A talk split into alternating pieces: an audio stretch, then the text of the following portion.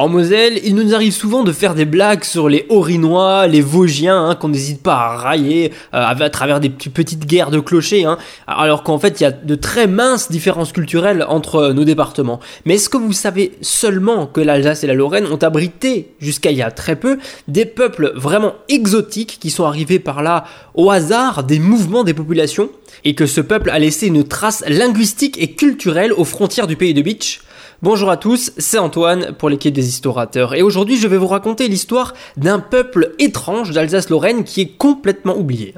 Alors pour notre histoire, on va d'abord remonter au 19e siècle, hein, dans la première moitié des années 1800. On va aller à la rencontre d'un historien, d'un professeur d'histoire militaire euh, parisien, il s'appelle Louis Ducieux, et il étudie avec attention les Hongrois et leur importance dans l'histoire de France. Parce qu'il se trouve qu'au 10e siècle, il y a eu l'une des dernières invasions barbares, et il y a des villes comme Verdun, Metz qui ont été saccagées. Et pour Louis Ducieux, cette cavalcade des Hongrois, eh ben, ça a ramené des nomades à s'installer en Moselle, et de manière générale dans l'est du pays. En effet, dans les forêts épaisses des Vosges du Nord, dans le pays de Beach, autour de Berenthal et de Philipsbourg, semblait se cacher au XIXe siècle une population qui, que rien ne liait aux personnes locales. Ces personnes incommodantes, elles vivaient de colportage, de menus larcins, et vivaient vraiment à l'écart des villages dans les bois. Leur langue étant très différente de l'allemand local, Louis Ducieux les prit alors pour des Hongrois. Mais pourtant, ce n'était en rien des Hongrois. Il s'agissait en fait de Yéniches. Bien que leur origine porte à débat, eh ben, euh, Ducieux les décrivait en fait comme se ressemblant à des bohémiens dont la langue pourrait être un argot hongrois. Mais en fait, euh, le yéniche, c'est un dérivé du germanique, hein, c'est un dialecte rhénan, et justement, il a été influencé par la proximité d'autres peuples errants hein, d'Europe centrale, et d'ailleurs, il, a beaucoup été aussi influencé par le français. Et il y a même encore des mots euh, qui sont passés dans le plat mosellan et qu'on utilise encore de la langue yéniche, comme par exemple le mot tchouri qui signifie couteau.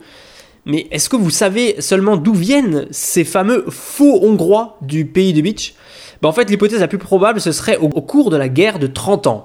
Oui, parce que durant cette guerre, d'une violence inouïe, il y a plusieurs millions de civils qui, ont été massacrés par des bandes armées, et donc il y a un nombre de réfugiés très important.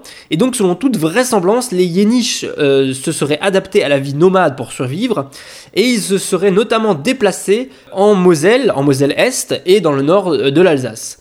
Et cette population a subi, elle, vraiment, elle a vécu en marge de la société, elle a subi beaucoup de brimades, notamment durant la période de la Seconde Guerre mondiale avec euh, les nazis qui persécutaient euh, les tziganes. Et le problème, c'est que les autorités allemandes étaient bien gênées par cette peuplade qui parlait une langue euh, se rapprochant de l'allemand, mais qui pourtant était une peuplade nomade. Hein, donc ils savaient pas trop quoi en faire et malheureusement, ils furent persécutés malgré tout. En tout cas, aujourd'hui, la culture yéniche et sa langue existent toujours en Lorraine en Alsace, bien que le nombre de locuteurs, hein, de personnes qui en parlent, est vraiment baissé dans les dernières décennies.